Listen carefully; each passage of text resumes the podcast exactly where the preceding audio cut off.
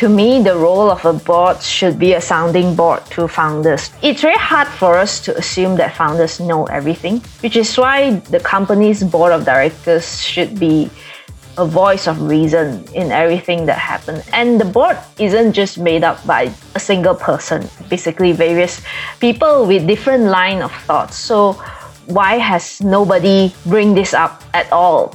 I have no idea. In fact, that is what every investor that I've spoken to for the story question this.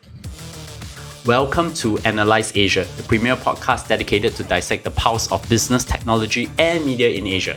I'm Bernard Leong, and high profile startups can rise and fall given the macroeconomic climate or unforeseen circumstances such as a global pandemic that disrupts the supply chain.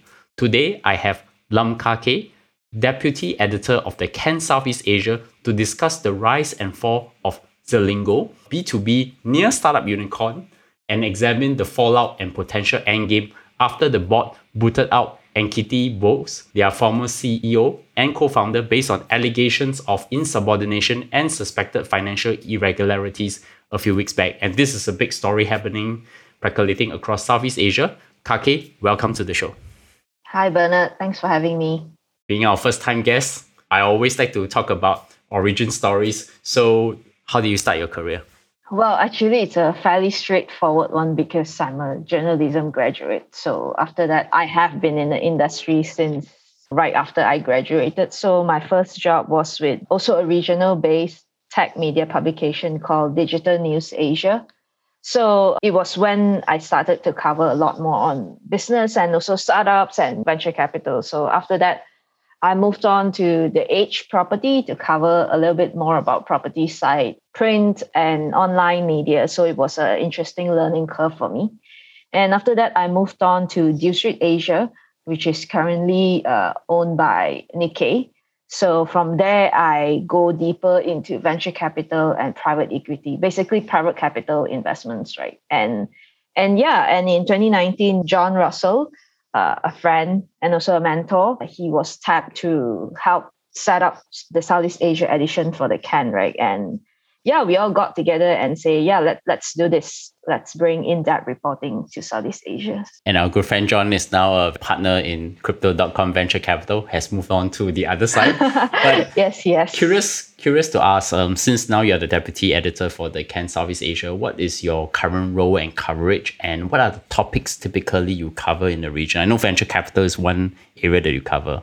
Private capital is obviously something that I'm always interested in but being a Malaysian and based here in Kuala Lumpur, I'm also very interested in whatever that's happening in the business landscape of Malaysia. So, particularly like funding agencies, of course, any government projects, and also whatever that's happening in the startup ecosystem. Recent stories include digital banking and the Malaysian Fund of Funds program, Penjana Capital. But because I have, I'm also familiar with the region, right? So I cover quite a bit of Singapore companies as well. Obviously, more, most recently is Zilingo. Mm. I was going through your portfolio of articles in the Ken, and I'm also a subscriber there. I know you cover a lot on SPACs and also on maybe sometimes the companies that are doing regional expansion. I think the most interesting thing one was Carsome. I think at one point you did an interview on that. I guess being a journalist and you probably have heard millions of startup stories from startup leaders or even from the buy side, the venture capitalists. What are the career lessons you can actually share with my audience? I think I've always appreciated when people are being authentic. That is something I, I always remind myself to do as well, no matter where my at what stage of my career. And because some I notice like as you speak with founders, VCs, investors, people from various industries, sometimes you you sort of observe that some of these people lose their authenticity as they move up their career and things like that. So I, I find I find that is yeah a little bit how how do I say it? A little bit difficult for me to make peace with. Uh, so I I hope where, wherever you are, you can always maintain being authentic to, to yourself and also to people around you, right? That's a great career lesson, I guess. Um, being authentic, whether in the times where you're a poor entrepreneur to where you became someone uh, major, a titan in the industry. I think it speaks for a lot of people. So this comes to the main subject of the day because I got you here to talk about what happened to a company called Zilingo and maybe the potential scenarios that may lead to its end or maybe maybe resuscitated again. And I think it's based on an article that you have written uh, called Zilingo's Fight to Survive with or without the CEO Ankiti Bose, which was published in the Ken, and I have a reference there. But maybe just for me, I will drop a quick introduction. Uh, Zilingo is a B2B fashion commerce startup founded by Ankiti Bose and Dhruv uh, Kapoor, sorry, and it's being backed by Sequoia Temasek. But maybe I want to start from the chronology right from the beginning. Who are they and what is the company about in a little bit more detail and how do they operate?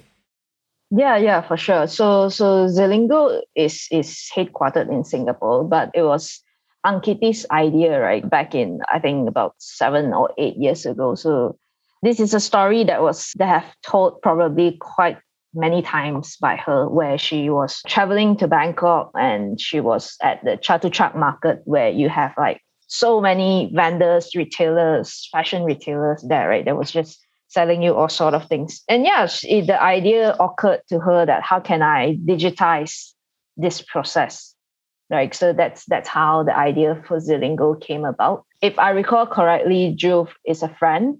And so they started to wanted to do this together. At that time, she was still an analyst at Sequoia. And she also had a stint at McKinsey and Co. before that. So probably this part is a little bit murky, but uh, it could be they incubated the idea within Sequoia, and then yeah, they they launch it right. So Sequoia obviously also support them in their seed round, being one of their earlier earliest investors. So I, I think at the beginning the product was mostly B two C, so it was consumer facing where they sort of it's a marketplace. It's like something like your Pomelo, your your Love Bonito kind of thing that focus on fashion, but over some time, they realized the bulk of the margin is actually in the B2B side. So that's when they pivot and sort of do a wholesaler marketplace thing. And also over the course of years, they they then expanded into other verticals like financing and then apparel sourcing and also and then the more late the most latest ones is the SaaS platform where they sort of provide software for factories to digitize their production, to monitor all those activities. Yeah, that in a nutshell is what Zilingo does. And, and kept within the supply chain itself as a B2B marketplace. I think the origins question not explored by other outlets as well. I think during this course, whether you read Bloomberg or you read Morning Context as well, they talk about um, that other than the origin story told by Ankiti Bose, there's also the other origin story that it was an idea that was discussed between uh, Ankiti Bose and her mentor Shai, which a lot of mm. people know is the general partner for Sequoia India, and also they are the people fronting Sequoia Southeast Asia. So, so this is part of this is the story that we're going to be talking a lot about as we move along this conversation. So, how does the business actually work for Zilingo with merchants on their platform. So say if I'm a, a apparel maker, how do I get onto the platform and how does the business work for me and what does Zilingo gain out of the transaction? Maybe the question is really geared towards thinking about the business model. This is also something that I have tried to understand for a very long time, right? Because I think it wasn't explicitly explained before.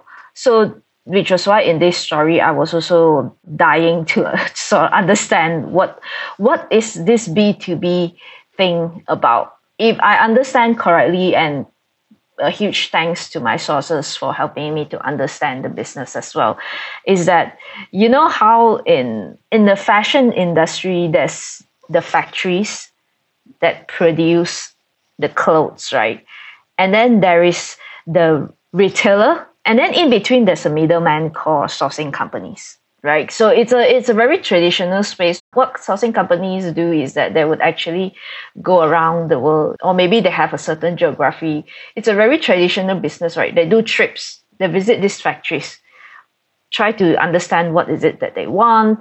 That process is essentially what Zilingo is trying to digitize think of it as, you know, I'm not sure if you have heard of this company, a supply chain company, but it's called Li and Fung.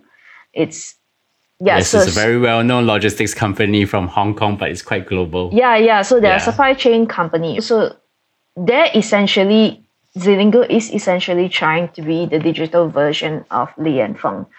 But as as pointed out by one of my sources in the story, is that yes, there is no doubt that something has to change for, for this apparel sourcing business, but are the people ready for it? Because what are you going to do if factories and retailers are not going to adopt your digital solution?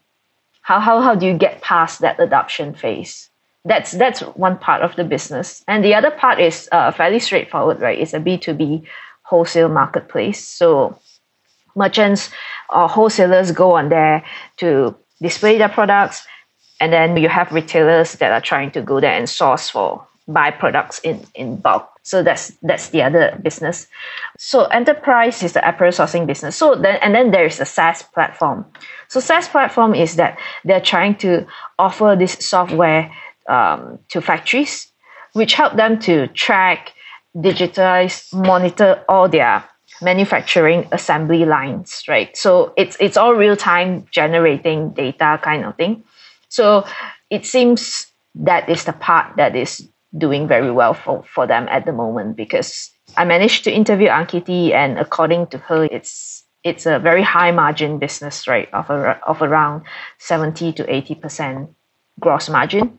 So if they can expand that part of the business, it could there is a chance for the business to turn a profit in the long run. It's interesting because when we think about Zilingo started off as a B2C company, there's another company that I thought um, they were relatively close with, even though they're doing the part of the supply chain similar to Li and Fung. That's Shein in China. But whereas in the Chinese ecosystem, they already locked up the production, the factories, and the minimum quantity order. So the supply chain is much more vertically integrated. Whereas if you look at Zilingo, it's a little bit more what I called partner or maybe handling the apparel makers as part of their supply chain. And that there lies the, the major difference and the fact that they didn't go B2C with that capability actually surprises me at the start. I, I guess because the margins are not very high, right, for, for B2C. And also, it was getting very competitive at that time. It was starting to get quite hot already, right, in terms of B2C. Because uh, if I if I recall correctly, all this Pomelo and the likes all started at about the same time. And then oh, obviously, we also have Zalora, right? Kind of saturated already. So I, I think, yeah, I think it's a it's a good thing that they have pivoted into B2B. One more thing to just, just add because being in the logistics space previously, um, actually sending apparel through logistics is extremely cheap because you can actually use postage to do it, unlike the other products. So you are literally using like a 30 cent stamp to send apparels across the thing. So in terms of the supply chain, actually where the real key is, is the sourcing, is the making of the apparel. If you can actually control that cost, your margins are extremely high on that. But maybe coming to the more interesting part, and I and I like the way how you are presented in that article of yours is the what are the who are the key investors behind uh, Zilingo and what does the their current uh, market capitalization table or what we call cap table look like? So obviously, uh, Sequoia is currently their biggest shareholder, right? Because has Sequoia Capital India has followed on on every round, or at least almost every single round, and they have also brought in Temasek in one of the later rounds, and Burda is also a significant shareholder, and then you have Coral Partners too. So the, the rest, the rest of the, but there are also quite a number of super early investors like um, Wavemaker too is an in, Wavemaker Partners is also an investor in them. Although I think their their stake is is much much much smaller, probably in the single digit percentage, right? But yeah, Sequoia, Temasek, Burda, Koru, and Sofina, these are all like rather significant shareholders. But the board currently only consists of Sequoia, Burda, and Koru Partners, as well as the two co-founders, Ankiti and Dhruv. And Temasek as well, right? There was a board member that was there and then resigned. Yeah, so currently, as of now, Temasek isn't on the board. I am very curious. How did they ended up being valued at USD 970 million in their last round of finance. That's why I call them a near startup unicorn. They are not really a startup unicorn. Well, this question, I, am also dying to find out that I, I know as much as you do, right? Because this is definitely something that it's very hard to understand sometimes, you know, how, how do investors value this kind of things because sometimes we think that a company shouldn't be valued at this price, but they are, right? so, so yeah, I, I know as much as you do on for, for, for this, right? So which is why when I spoke to several investors who are not shareholders in the company, they did say it was uh, when they come across the company during the pitching stage, they, they couldn't really reconcile with the fact that where the valuation is versus what the business is. Hmm. Right. So that viewpoint is not shared by just a single investor. I've spoken to at least five, four, four or five for the story itself. And and they too share the same sentiment. And because they pivot from B2C to B2B, so you can do things like gross merchandise value, which is the GMV value for the merchandise as well. So it's very hard to value as well, right? Because I mean, if, even if they do the supply chain, you have to value as a SaaS company. Then the question is, how much are you paying for the SaaS service on recurring value as well? I mean, those data were hard to get. Even for me, when I was researching on this story, I also think a lot like, how do you get to this kind of valuation where a lot of it seems very opaque from the very get go? You're right. Yeah, so investors they don't also really understand what the fundamental or what the core business is. So yeah, it, it's like a few factors at play here, right? But mainly I think it's because too expensive. Lah. or oh, everybody's FOMOing, fear of missing out, and then ended up because one person say this is the number that everybody had no choice to follow. But I mean, that is when we were in a capital up market, not now, right? Yeah, exactly. So I want to get to down to the events that happened recently. So can you talk a little bit about the chronology on how Ankiti Bose, the CEO, former CEO and co-founder of the company, was suspended, I think, on 12th of April, and then subsequently fired on uh, 20th of May 2022? Yeah, I, I, think she was suspended much earlier, right? She was suspended in, in at the end of March, if I recall correctly. So it was only at April 12th that the story broke right, by, by Bloomberg. So I think it was very hard to sort of pinpoint what exactly happened. But after that story broke, obviously there was a lot of attention on the company, what has happened, or rather what kind of investigations that were being launched on, on Ankiti. So there was a lot of speculations, obviously, but I think the, the most glaring thing was uh, after Ankiti was suspended, there was there was a leadership vacuum in the company because there was no acting CEO appointed. Yeah, five to six weeks, there was just no CEO, right? And mm. hence, employees obviously are starting to explore options of leaving the company. And oh, and in in just that six weeks, right, there's like so many stuff that came up. Like it's it's even hard to actually very hard for me to also follow on what happened. But I think the key the key events were like Ankiti was suspended, and then very quickly, Shailendra from Sequoia Capital India uh, has stepped down from from his position at Zilingo's board, and he was replaced by the fund's director and head of portfolio finance, Sandeep. And after that, very shortly, one of the key member of Zilingo, who is the public relations and comms director, was also suspended. And according to her LinkedIn post, she said that she was suspended because she was questioning the board about why was Ankiti suspended but didn't get a reply.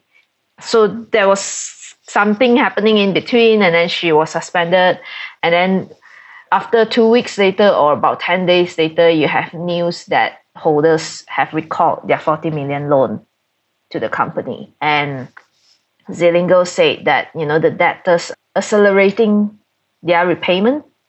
So they have appointed a financial advisor to for, for that process and and Ankiti then was reportedly offered to repay all of Zilingo's loan, that 40 million. And just a few days after, you have more news on the company, company's leadership, which is the CFO, uh, Ramesh, has left and he has only just joined the company in March and was supposedly poised to take over uh, the CEO role, right? As soon as Ankiti is has exited the company, and and yeah, on at the same at the same time, you have the board who has fired Ankiti. So that, in a nutshell, is is what happened. I want to double click a little bit, but I want to see it from all the different perspectives. What will be the perspectives to the event from Ankiti Bose and her co-founder Dhruv, correct? Where are they?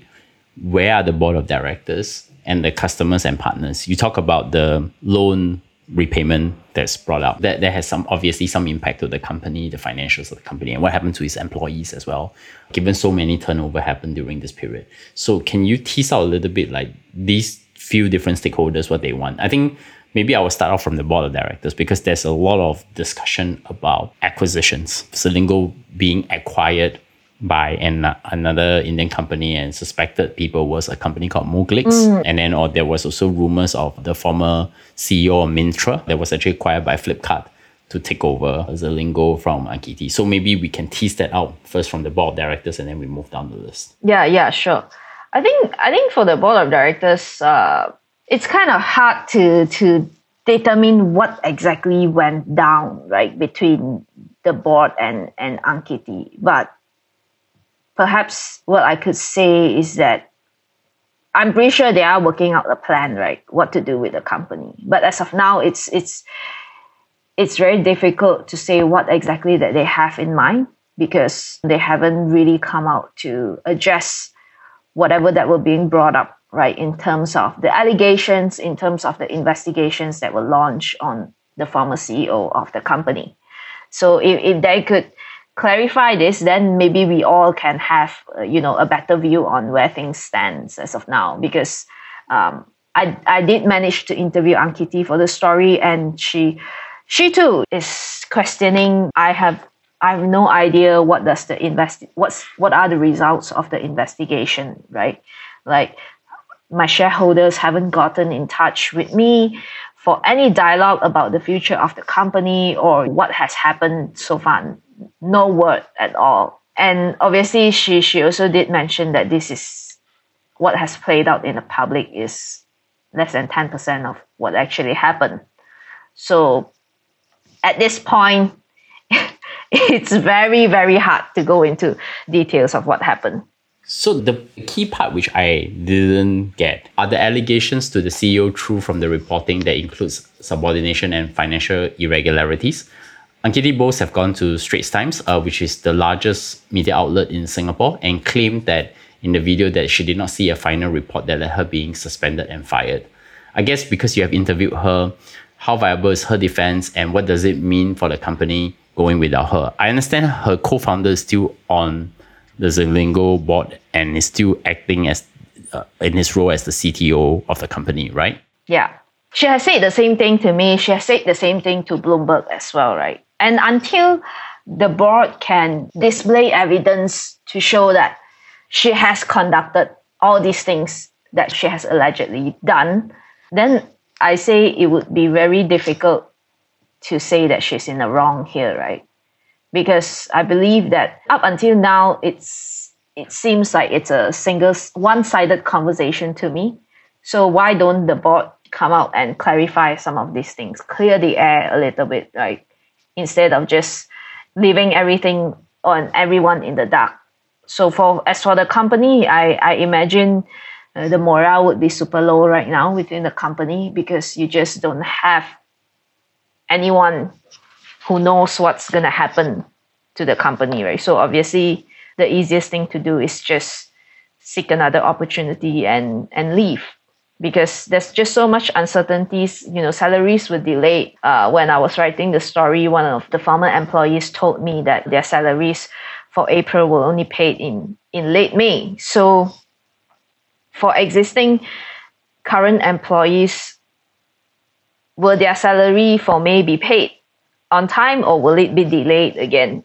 These are this to, to some of these employees, like it, it's people's livelihood obviously when when they think that they can't they can't continue in this kind of environment they obviously are going to leave so Personalities aside, mm. there is a silver lining from the whole debacle, centered on an acquisition there's a lingo made in a Sri Lanka company called Nzinga.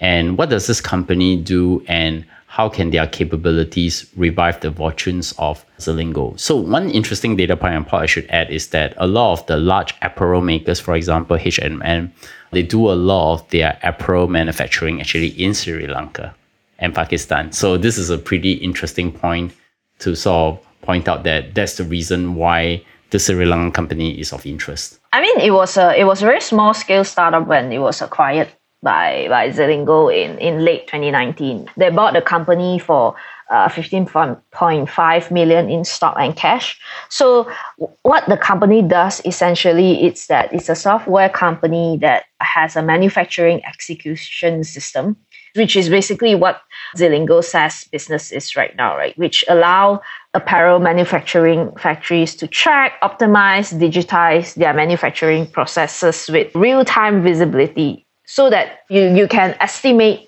and reduce wastage, right, in, in the entire manufacturing process. So everything is much more supposedly to be much more efficient and it could improve the overall quality of or whatever that the factory produced. So it was, from what I understand, it was near profitable when it was acquired. Yeah, and it seems that it now has become a very important core business of Zilingo right now, which is under the vertical called Z Factory. So this was what that they are selling to the factories right now. So it's priced according to each assembly line so this was what Ankiti explained to me, right, in my in my interview with her, where where she said Zilingo charged this on a per assembly line basis per month. So the contracts can be like one to three years long, right? So in, in this sense, it gives the company a very steady and recurring revenue. And on top of that, as a SaaS tool, it has a very high gross margin. She said actually she see this business can contribute a lot lah, to the to the company's future and this was this will be a very useful asset if you know the company if Zilingo is is sold to to another party so my question now then is what's the end game for Zilingo as a company now? Given the debtors are recalling the loan and then what will happen to these assets like Nzinga? Are there any options for the company other than shutting down or being acquired? I know when Ankiti Bose is trying to buy the company from her side, you know, getting funds from other private equity funds. So what is the likely end state here? I think as of now it's it's very hard to say, but but one one investment executive did break it down to me like it probably if the if the debt holders want to do it this way it could be a hostile takeover. So they could sort of convert convert their debt into shares and then they sell it to either distress asset fund or special situations group. And yeah, and obviously the valuation will be pared down significantly, but but that's how the company would would get to survive instead of being straight up closed down. So yeah, I mean I would I would be I would be curious to see what the board decides at the end of the day. But I think if it's salvageable, then I don't see any reason for them to close that down, right? But but then again, I'm not sitting on the board. So yeah, this is just purely from my perspective. Yeah, I wonder what are the discussions currently sitting on the board. Everyone wants to be a fly on the wall. so given that corporate governance have been the center of this conversation, I think one thing that it never explained to me from all the different media outlets is why hasn't the board taken actions since the company has stopped submitting financials since 2019? Uh, well, this your your guess is as good as mine. To me, the role of a board should be a sounding board to founders. It's very hard for us to assume that founders know everything, which is why the company's board of directors should be a voice of reason in everything that happens. And the board isn't just made up by a single person, basically various people with different line of thoughts. So why has nobody bring this up at all I have no idea. In fact, that is what every investor that I've spoken to for the story questioned this. They were like, how can you have marquee investors like Sequoia Capital, Temasek, Burda, how can they accept the fact that Zilingo hasn't filed its financials? And what was the reason given by the founder?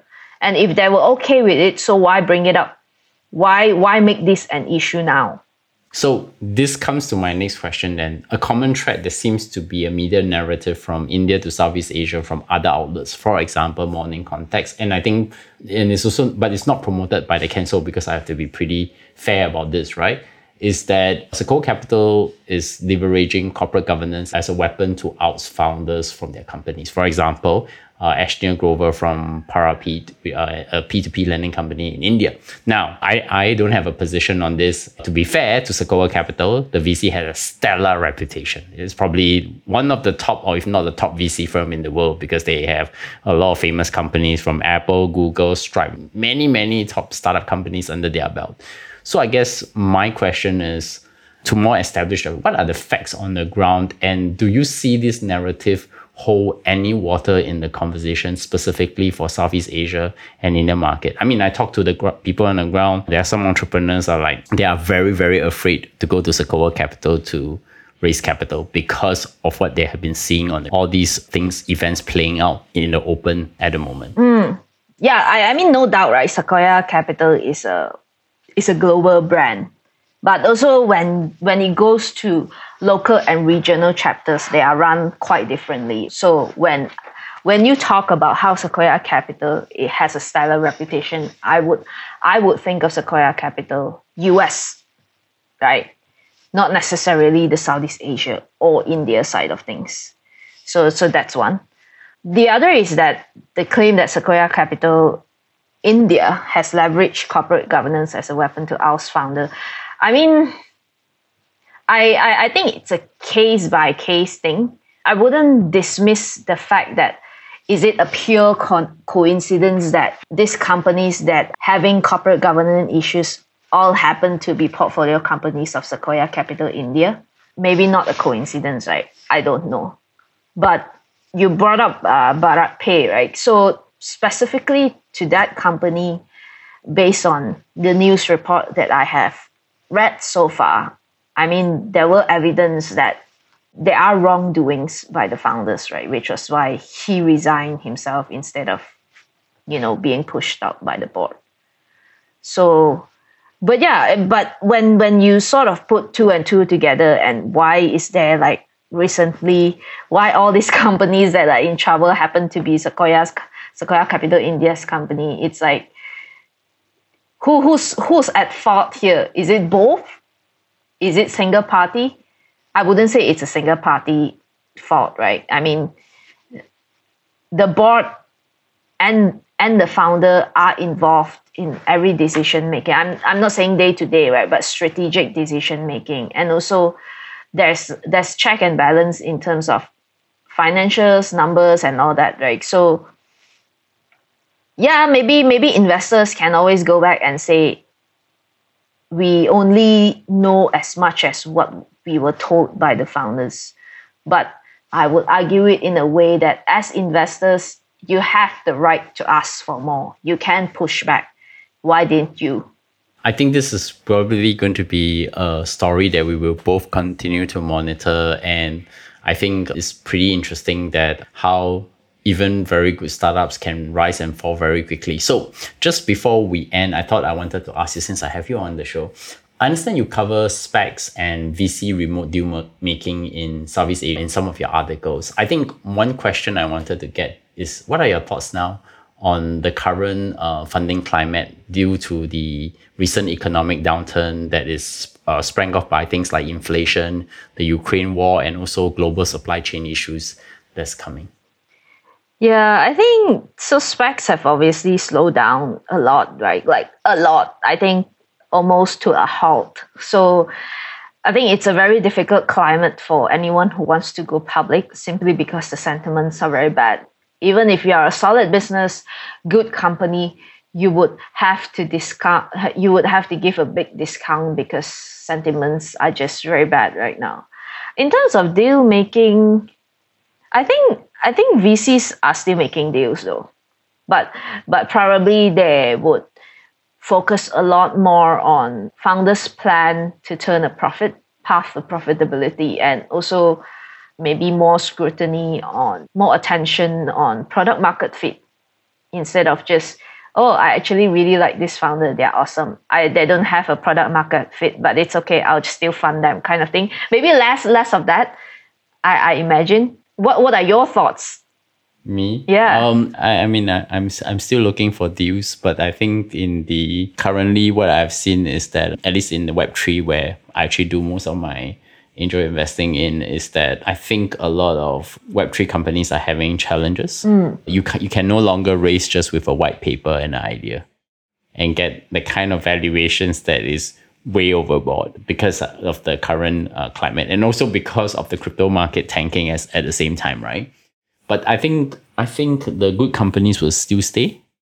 They will always be there. So it's just a question that now is good for me because there's less noise and more signal. This is pretty much where I think things are going to go. But I think one thing is for sure, but for new startups that are coming in, they have to try to figure out how, whether they can stay alive in the next 12 to 24 months. yeah for sure Yeah. for for startups that has raised significant money but still haven't had product market fit it will be a very difficult period for them because they they just can't burn money anymore right i, I it's hard to say how many companies will, will fall during this period but but i would you will definitely see quite a number of companies struggle So maybe my final question is will we see a lot of startups going underwater in the next few months?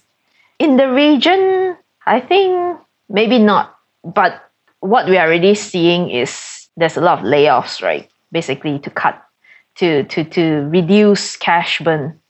So right now, what we'll have to see is whether if this move will will work, and if it doesn't, then then yeah, then it will be companies closing down, and and we hope that it doesn't get to that lah.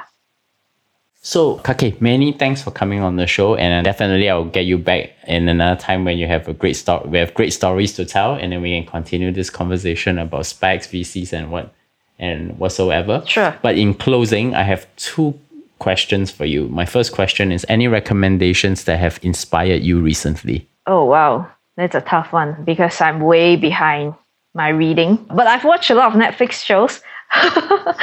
so recently what I, I, I, I really enjoyed was there was this Korean Korean variety show on Netflix called The Hungry and the Hairy.